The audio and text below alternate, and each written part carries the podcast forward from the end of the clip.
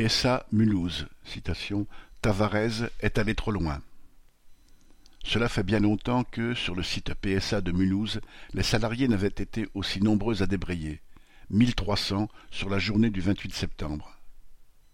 Depuis des mois, la hausse des prix faisait parler dans les ateliers.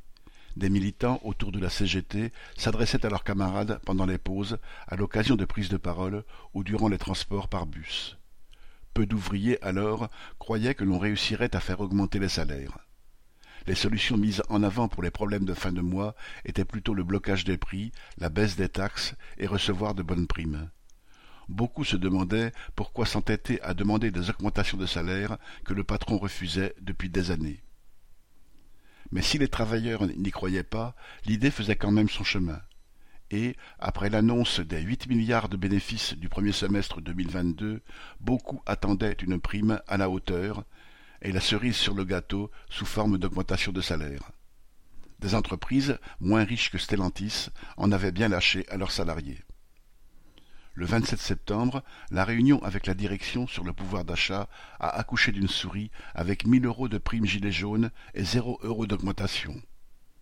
C'était l'incompréhension, l'écœurement. On nous prend pour des... Après un rassemblement le matin à l'initiative de la CGT d'une centaine d'ouvriers du montage, dont une majorité d'intérimaires qui, eux, touchent encore moins que mille euros, une cinquantaine d'ouvriers du ferrage ont décidé de débrayer le jour même dans l'équipe d'après-midi, bientôt rejoints par des camarades du montage, puis de forge-fonderie. Beaucoup étaient des salariés pas habitués à sortir lors des débrayages. Cela faisait dire à tous que quelque chose se passait vraiment. Ils étaient une centaine à défiler dans les ateliers et à se donner un rendez-vous pour le lendemain. Des syndicats comme EFO ou la CFDT ont aussi senti qu'il se passait quelque chose et ont rejoint la CGT. Avec un appel à la grève de plusieurs syndicats, les ouvriers pouvaient plus facilement sauter le pas. C'est ainsi que le 28, tout un milieu d'ouvriers et de professionnels déposaient leurs outils ou leurs clés, disant, citation, Tavares est allé trop loin, il nous a craché à la gueule, tant d'efforts pour des miettes. Même des syndicats qui refusaient d'appeler à la grève, comme la CFTC ou la CFE-CGC, ne pouvaient s'opposer à ce que leurs adhérents y participent. Les ouvriers ayant connu la grève reconductible de sept semaines en 1989 n'en croyaient pas leurs yeux, et tous les autres étaient surpris de voir tant de monde.